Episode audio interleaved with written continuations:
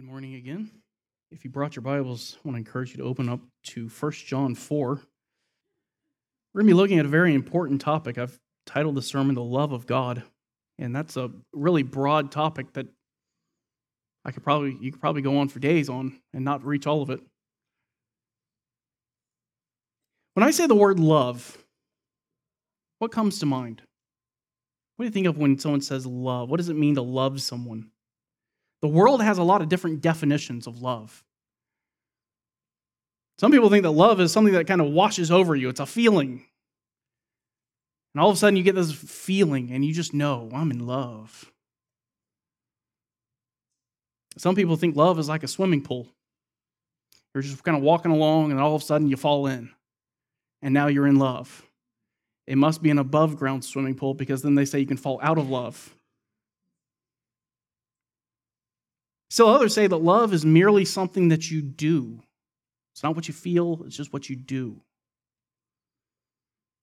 And then others have a more mystical view that love is the result of a chubby little angel shooting you with an arrow. See, the problem with defining love is the word in English can mean all sorts of things. And we can use love to talk about our spouse, and we can use love to talk about what we ate for dinner. It just has a wide range of meanings and it encompasses so much.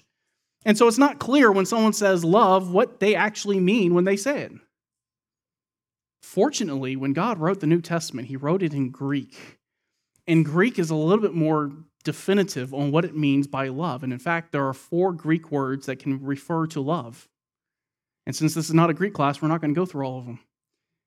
But I do want to point out just two of those words because I think these two words can help us.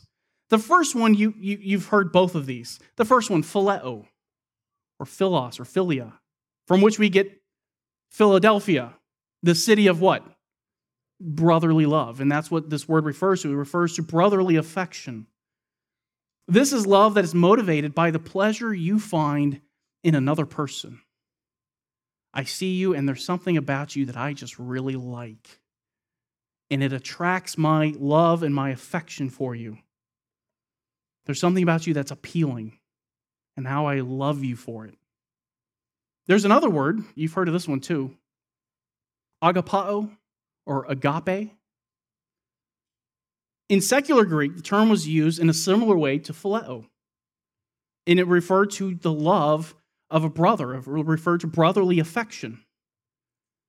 It was used to describe the affection that came from seeing the value in another person and coming to prize them. You see their worthiness, you might say. One commentator said, is the love that recognize, recognizes the worthiness of the object loved. And once again, at least in secular Greek, this is looking at another person and seeing something in them and saying, I love that in that person. Love is based on what you see in another person. And so these two terms in, in the secular world were used synonymously, they were used to mean the same thing love derived from your worthiness. But that is not true when you get to the New Testament. That is not true. The New Testament not only uses agape completely differently, but under the inspiration of the Holy Spirit, the New Testament authors invest new meaning into this term agape. And in fact, it's so completely unique that Paul devotes an entire chapter, 1 Corinthians 13, to describing and explaining how agape love behaves and acts and giving you the characteristics of this kind of love. And there he only uses one word for love agape. The whole chapter's on it. Dr. Nicholas Ellen gives a really good definition. I've kind of adapted it I want you to just hear how this word can be defined. Agape love unconditionally seeks the highest good of others. Unconditionally. It doesn't matter what you've done. I want to seek the best for you, the highest good for you. Agape love is given with no strings attached. How many of you have met someone who they'll love you, but it's going to cost you? Not agape love. Agape is concerned with how we act, not how we feel. We don't say, Well, I don't feel like I love you. No, it's how I act towards you. Agape love responds to the condition of others, not their attractiveness. It responds to their condition, not their attractiveness. Finally, agape is motivated by the desire to benefit others rather than to satisfy self.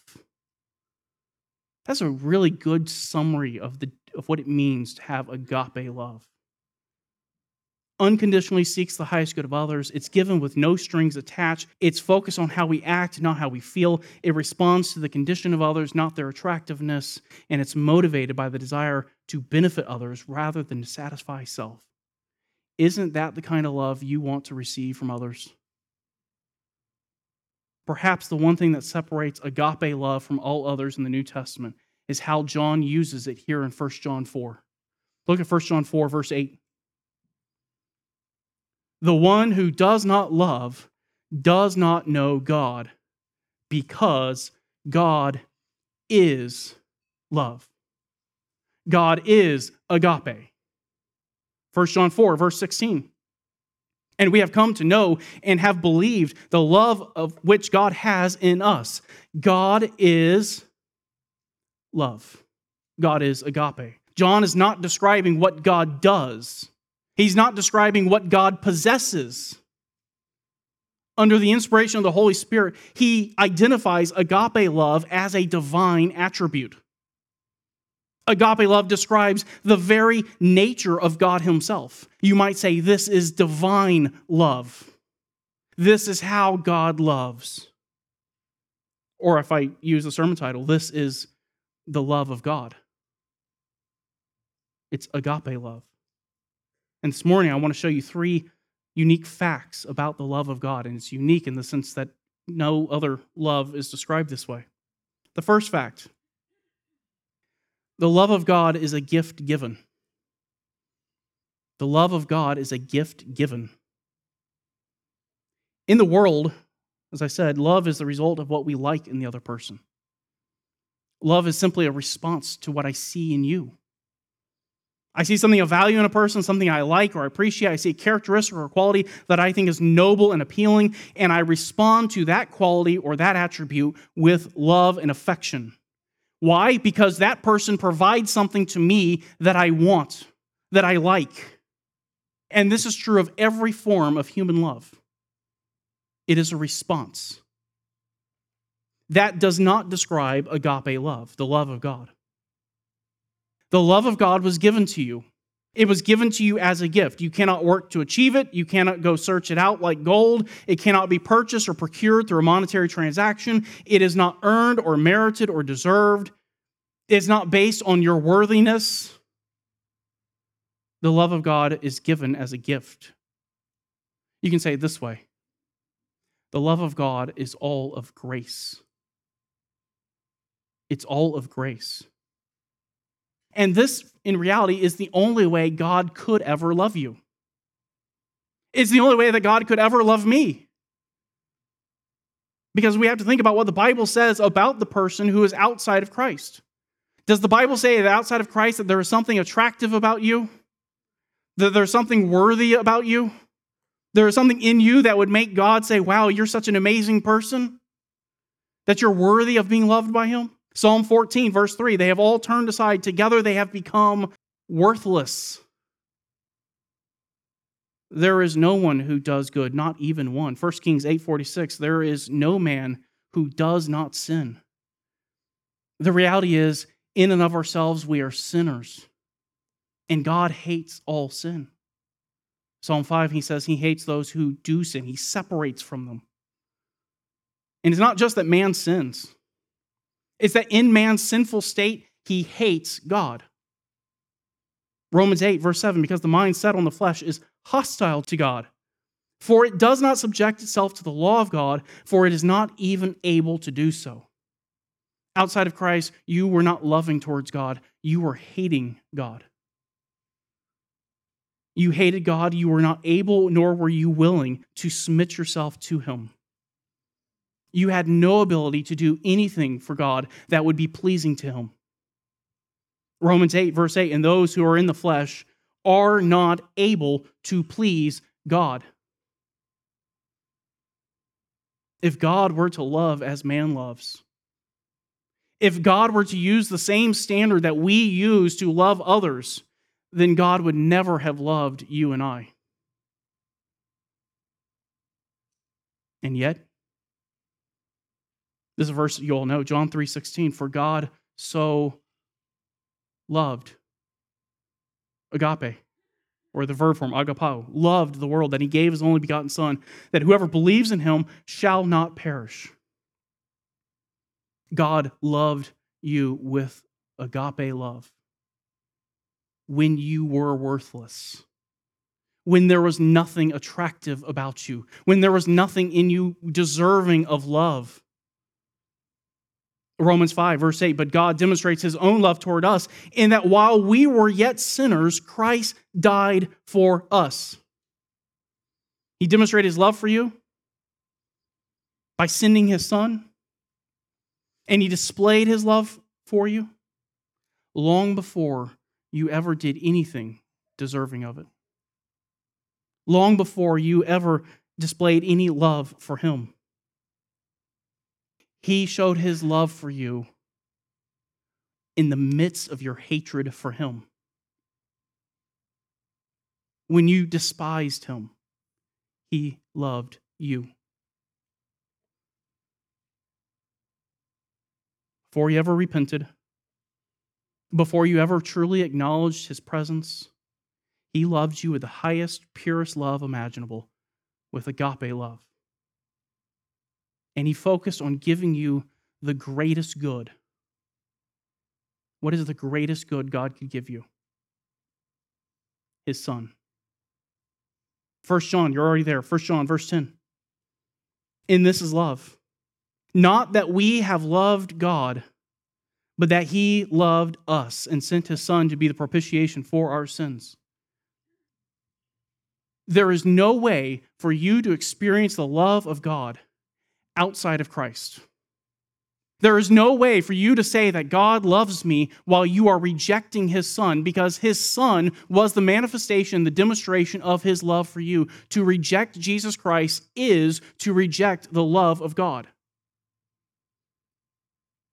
1 John 4, verse 19, we love because he first loved us. God is the source of agape love all true love comes from God, and you are able to love only because God has loved you first.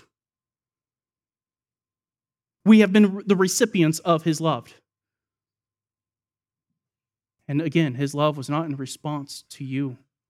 It was not in response to your worthiness or your love for him. You and I hated him, but he loved us. God has given you agape love. And not only did he give this to you when you were saved, but he's still giving it to you. He's still loving you. In the midst of your sin, despite your faults, despite your backsliding, in the face of your continued rebellion at times, despite all the times where you doubt and don't trust him, his love for you doesn't change. It doesn't diminish, it doesn't dwindle away, it isn't affected. Isn't this a wonderful God that you serve? We love to bask in the glory of, of God's love for us. We love to sit here and think about how wonderful it is that God has loved us through grace, and it was not something that we have earned, it was given to us as a gift. We say, Amen, praise the Lord, let's sing some songs. I wonder, God loves you by grace. God shows you love by grace. How many times do people in your life have to earn your love? How many times do we withhold love from others? And we tell them, no, no, no, no, it's not by grace, it's by works. If you want me to love you, if you want me to be nice to you, if you want my attention and my affection, you better live up to my standard. You better start performing the way I want you to. I think if we're honest, every single person here has done that. Those who have been loved, those who have received the love of God, should be loving. You should be giving what you have received. Those who have received mercy should be merciful. Those who have been forgiven should be forgiving. And those who have been loved should be loving in the same way that they have been loved. Turn over to Romans 5. We're just going to look at one verse here. If you are in Christ, if you are a believer in Christ, you have been loved by God, and now the love of God, that agape love, now resides in you. It dwells in you. Romans 5, verse 5 and hope does not put to shame because the love of God has been poured out within our hearts through the Holy Spirit who was given to us. Notice the love of God, the agape of God, was poured out in your hearts through the Holy Spirit. When you were first converted, when you for the first time experienced the love of God in a real and tangible way, you were filled with agape love. You were filled with the love of God. Now, even if you don't remember the exact day that you were converted, maybe you know the time period, think back to that time period. When you think back on it, do you see a love and a passion for Christ? Do you remember the love that you had for the Word of God? Do you remember how you were so eager just to love him a little bit more? And you were so willing, I'll give up any sin, I'll cut off whatever I need to. I just want to love him some more. The love of God was poured out into your heart. That's what happens in the life of a person whose heart is filled with the love of God. What fills the heart comes out. In fact, in Galatians 5, Paul lists the fruit of the Spirit. You, you remember the list? Galatians 5:22, but the fruit of the Spirit is what? Love. If you are filled with the Spirit, the Spirit will be producing fruit, and the first fruit it produces is love. Not as the world loves, not as sinners love, but the fruit is agape. It's the love of God being poured out of your heart through the Holy Spirit. If you are in Christ, if you have the Holy Spirit indwelling you, then you should be loving others as you have been loved. Love is the fruit of the Spirit. That's the first fact about the love of God. It is a gift given, it was given to you by grace. It brings us to the second fact about the love of God the love of God is commanded. This is in Matthew 22. If you'll turn over to Matthew 22. Matthew 22, Jesus gives us command that you are to love. And he again uses the same word, agape. And just for context, we're going to start in Matthew 22, verse 35. I just want to hear, let you hear what comes right before it. Verse 35, and one of them, a scholar of the law, asked him, that would be Jesus, a question, testing him Teacher, which is the great commandment in the law?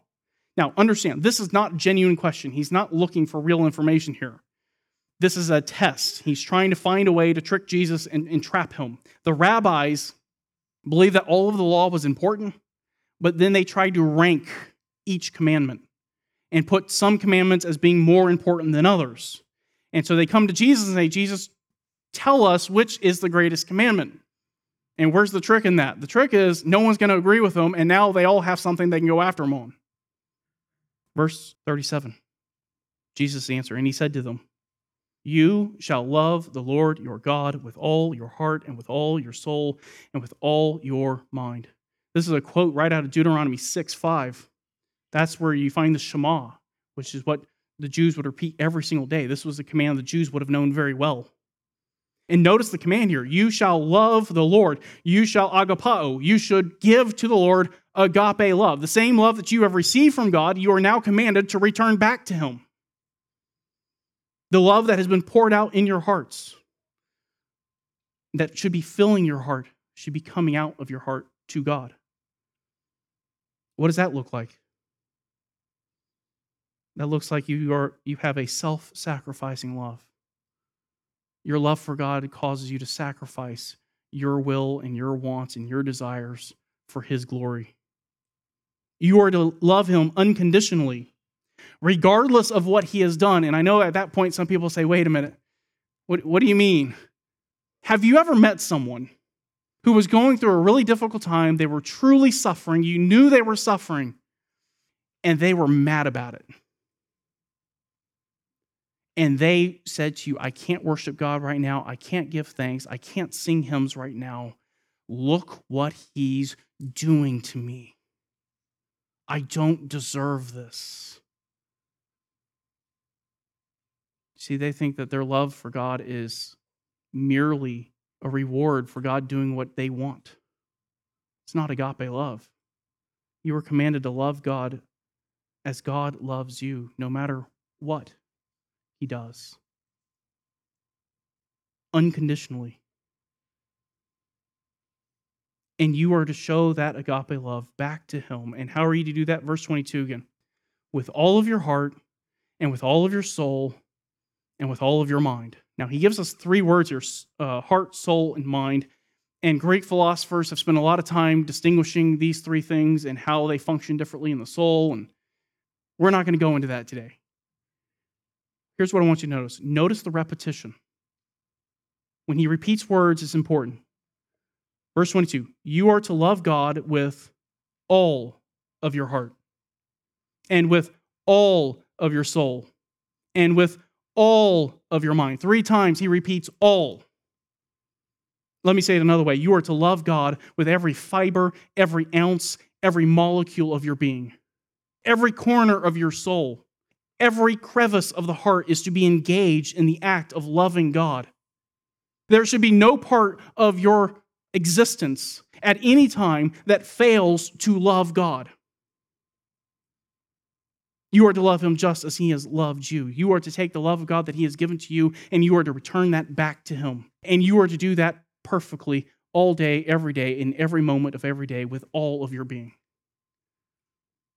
Verse 38 This is the great and foremost commandment. Scribes, you, you guys want to try to earn your salvation by keeping the law? Here's the number one law of God Love God with all of your heart, with all of your soul, and with all of your mind, and never fail to do that.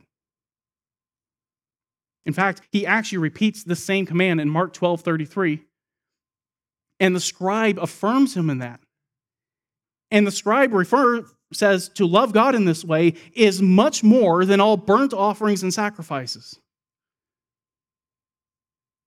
It's more important for you to love God with all of your heart, with all of your mind, with all of your soul, than for you to go through a million religious experiences and a, whole bunch of rituals and sacrifice all the goats and the bulls. You need to love God. Remember in 1 Corinthians 13, Paul talks about love and the superiority of love. And he says, If I can speak with the tongues of angels, another way of saying, if I had an angelic voice and I was the greatest orator in the world, but I did not have love. I'm a noisy gong and a clanging cymbal. I'm a three year old banging on a drum. If I give all of my possessions to the poor and I sacrifice all of my wealth, it profits me nothing if I have no love.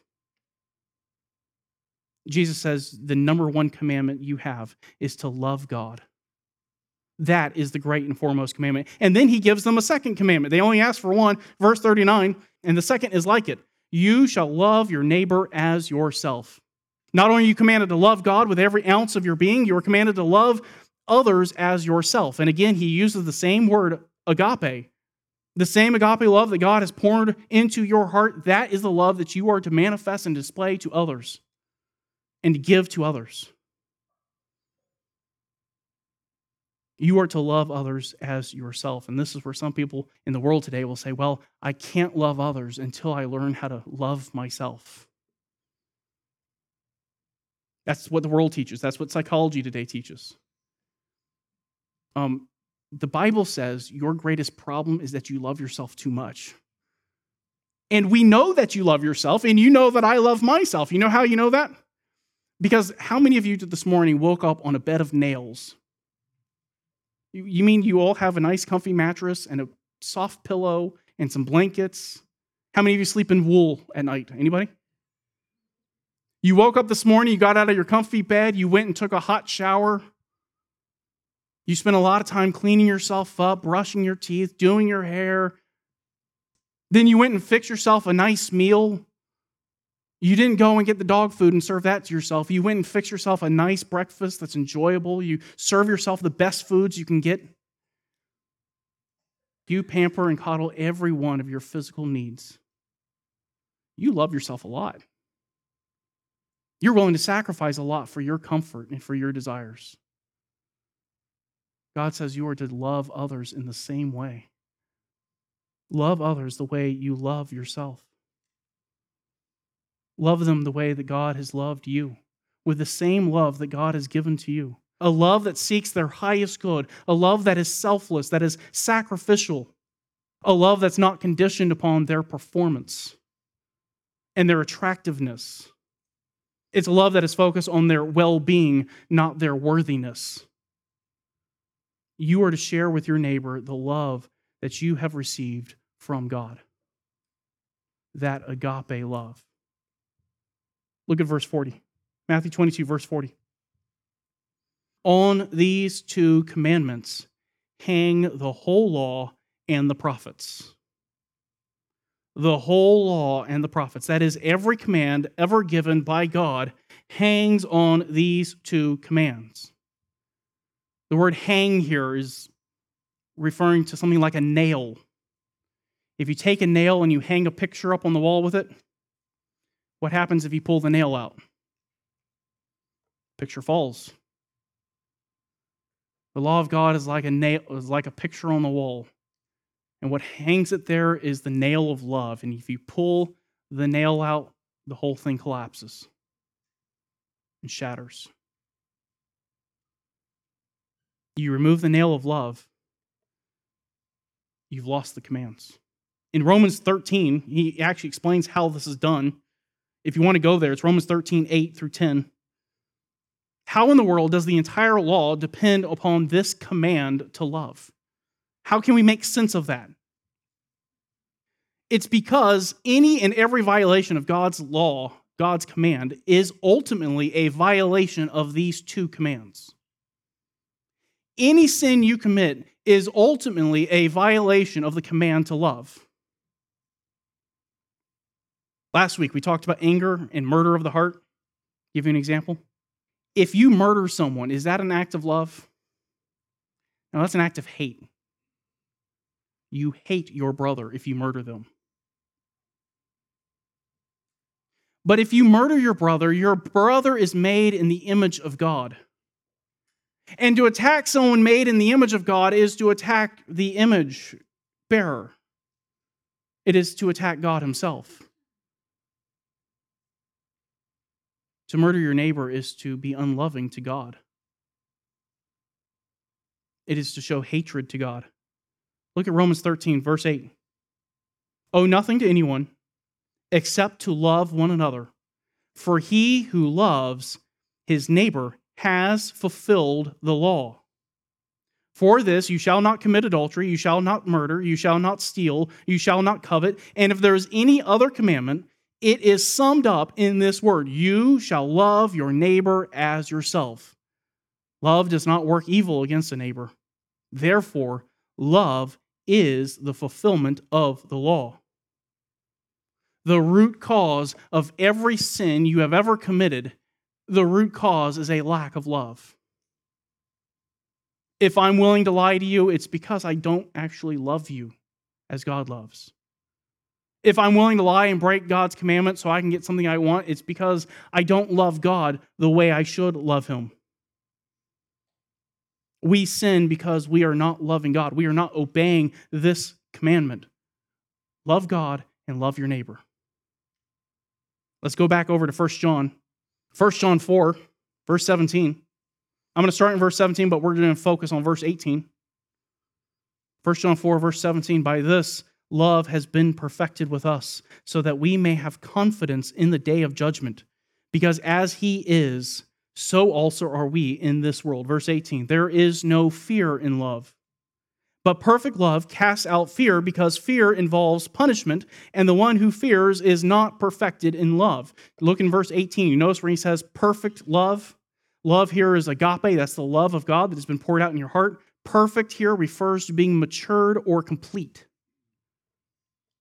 He's not saying that the love that God has given you is somehow deficient. He's, or it's not even possible for that.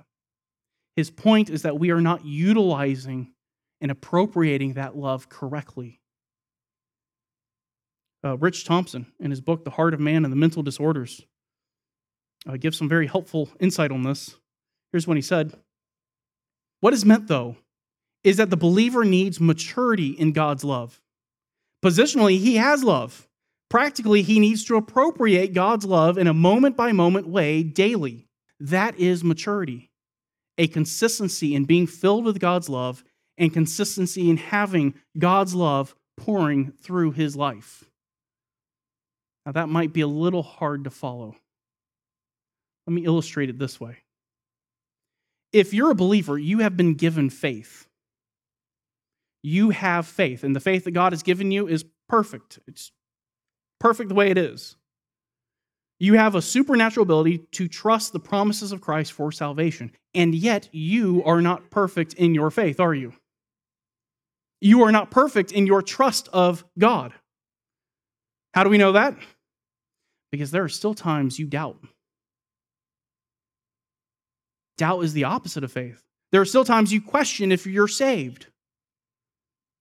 There are still times where you worry about what's going to happen tomorrow even though God says He controls tomorrow and you shouldn't worry. The faith that God supplies is not deficient, but you need to grow in your exercise of your faith. To have perfect love is to have love that is matured, that you exercise it effectively. Every time I sin, my fundamental problem is a lack of love for God if I'm sinning, it is evidence that I am in that moment not loving God as I should be. I'm not loving Him with all of my heart, with all of my soul, and with all of my, my mind. My love is not perfect. My love is not mature.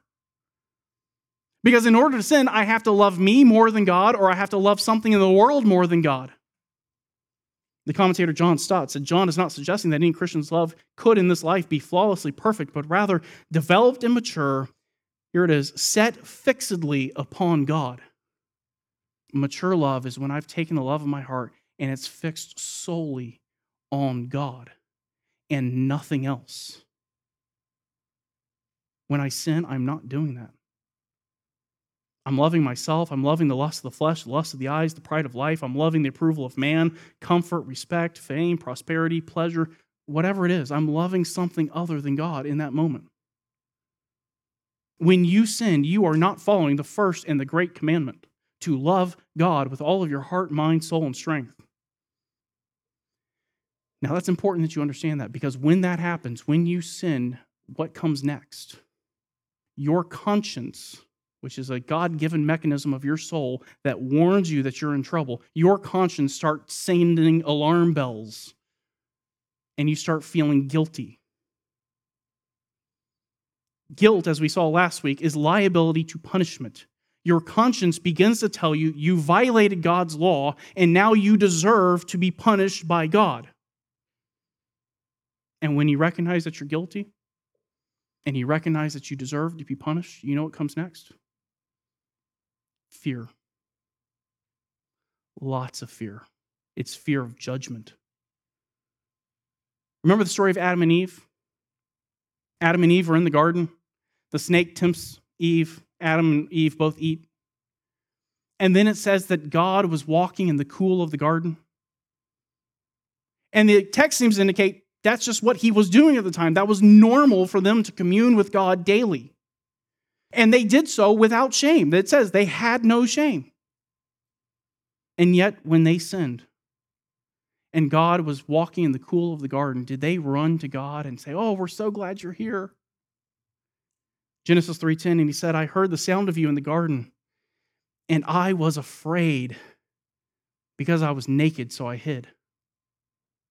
His conscience told him, You are liable for punishment. God should judge you and bring punishment upon you. And in fear, he runs from God. When your love is matured, when you're loving as God as you ought to love God, your conscience will not be sounding alarm bells on you. You're not going to have a sense of guilt, and therefore you will not have the fear. Look at verse 18 again. There is no fear in love, but perfect love, matured love, casts out fear because fear involves punishment. You can't be fearful of God's punishment and be loving God with all of your heart at the same time. The two are complete opposites. That's actually good news, by the way. Because that means right now, this morning, if you are struggling with fear, fear of punishment, guilt over sin, the solution is not for you to go home, work real hard. The solution is not for you to give it some time before you go back to the Bible. That's not the solution. That's running away. The solution is for you to go back to Christ and ask for forgiveness for your unloving attitude for, toward God and be cleansed again. And then you will have the love of God again, and you can love Him, and you will not have the fear. Okay, that's nice and all. How? How do I have mature love? How can I mature in my love? How do I appropriate the love of God every day? That brings us to the third and the final fact about the love of God. The love of God is the goal. This is over in 1 Timothy 1. 1 Timothy 1, we'll be looking at verse 5.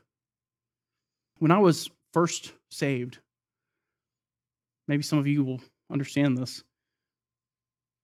I came out of Roman Catholicism, I get saved, and I'd sin, and I would think that the thing I needed to do was to pursue righteousness and holiness. And that was my goal. I just want to be righteous. I want to be holy. And I was pursuing it with everything I had. And I was miserable. Because if you've been a Christian for any amount of time, you know if you're pursuing the goal of righteousness and holiness, you're going to fail at that quite a bit. Because my standard was higher than what I could do in my own strength. Some of you are doing that this morning. You're pursuing holiness and righteousness, and your eyes are firmly fixed on that goal. Let me ask you a question. If your eyes are firmly fixed on the goal of righteousness, where is Jesus in that equation? He's there. I'll tell you where he is. He's the means to your end. He's the tool that you're going to use to get what you want. Jesus is not merely the means of righteousness, He is the goal, He is the end. In 1 Timothy 1, I want you to see this. 1 Timothy 1, verse 5 But the goal of our command is love from a pure heart. Love here is agape. The goal here is to have the love of God. Goal is the Greek word telos. It refers to the the goal, the final end, the ultimate purpose. It refers to the final destination. Paul says the goal, the telos of our commands. Commands here would refer to all Christian teaching. The goal of all teaching, preaching, Bible study, church services, instruction, biblical counseling, discipleship, the goal of all of that is one thing love. There's our word again, agape. The goal of all the instructions of God, the goal of every aspect of the Christian life, is that you would manifest the love of God, that you would love God with all of your heart, with all of your soul, and with all of your mind. That you would fix your heart on loving Him.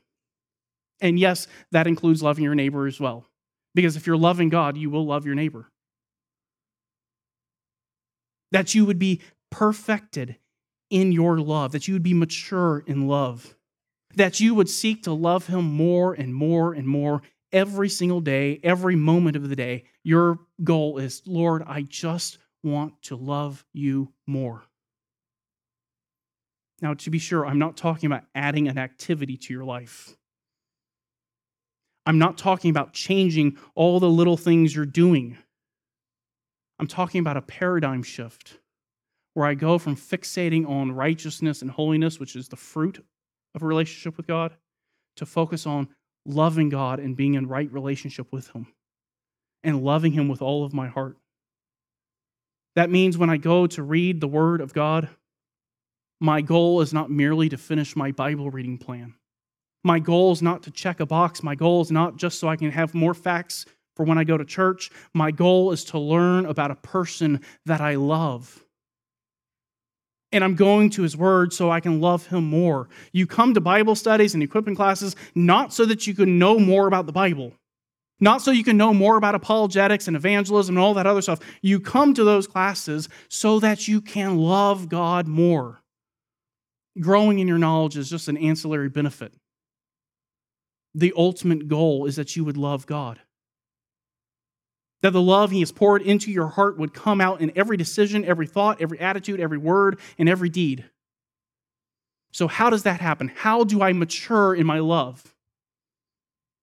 1 Timothy 1, verse 5 the goal of our command is love from a pure heart. Notice the preposition from. It actually modifies the three things that follow. So you could translate it this way The goal of our command is love from a pure heart and from a good conscience and from an unhypocritical faith. See that? That is to say, those three things are the channels through which God sends his love. Those are the channels of love out of your heart. Love first comes from or comes out of a pure heart. If you want to manifest the love of God, you need a pure heart. You cannot love God with an impure heart. That means the love of God, to grow in your love for God, is your primary goal in your sanctification. My goal is not to be righteous. My goal is not to be free of sin. My goal is not to be pure. Those are certainly good goals, but that is not the telos. That is not the end of it. That is not the ultimate goal. The ultimate goal is that I would love God more. I want to have a pure heart because I want to love Jesus. He is my goal. My relationship with Him is what I want. And I know that sin impedes that relationship and prevents that relationship. I don't want to fear Him, I want to run to Him. It's a love for God that motivates sanctification. There's a book by Thomas Chalmers. It's called The Expulsive Power of a New Affection. And his ultimate point here is this you cannot get rid of bad desires in your heart, sinful desires in your heart. The only way to get rid of them is to replace them. And the only desire strong enough to overcome your sinful desires is a, is a desire to love the Lord Jesus Christ. That is the only desire that will overcome and overpower your sinful desires. If you're focusing on your goal of being righteous, you will fall back into works righteousness because you will begin to relate your relationship to Christ to your performance. And that is not correct. Love is the goal, and it comes from a pure heart, not from perfect behavior, from a pure heart. My heart is still filled with sinful thoughts and desires, so how can I have a pure heart? Well, the same way you had a heart filled with love after your conversion. When you recognize you have a sinful desire, a sinful thought, that is unloving towards God, what do you do? You run back to Christ immediately. You confess it as sinful, as being unloving towards Him. You ask for forgiveness, and then you trust that you have been forgiven. 1 John 1 9, if we confess our sins, He is faithful and righteous to forgive us our sins and to cleanse us from all unrighteousness. And you do that with every tiny little desire that shows up in your heart that is unloving towards God. You confess it as that is a violation of the greatest commandment to love you. You know, what, you know what will happen? Your heart will not only be purified, but then you'll start being offended by your sin because it's unloving to God. Back to 1 John, uh, 1 Timothy. 1 Timothy 1, verse 5. But the goal of our command is love from a pure heart and a good conscience. A good conscience is a conscience that is not defiled by sin. A good conscience is not one that's plagued by guilt, that's not accusing you. Like we saw in 1 John 4, when your conscience is plaguing and accusing you, you won't display the love of God. You'll be in fear of Him. You'll run from Him. Like Adam and Eve when they went and tried to hide behind a tree thinking God wouldn't see them. You don't want to be running from God. So, the way you make sure that you can have love flowing through your heart is by maintaining a pure conscience. You avoid anything that would, av- that would offend your conscience. Verse 71, verse 5, for the sake of time. The goal of our command is love from a pure heart and a good conscience and an unhypocritical faith. Faith here refers to a trust in God. An unhypocritical faith is a genuine, wholehearted trust in God. It's not double minded. There's a couple things you need to think about here. First, faith is not sincere if you're intentionally running off into sin and you have a defiled conscience.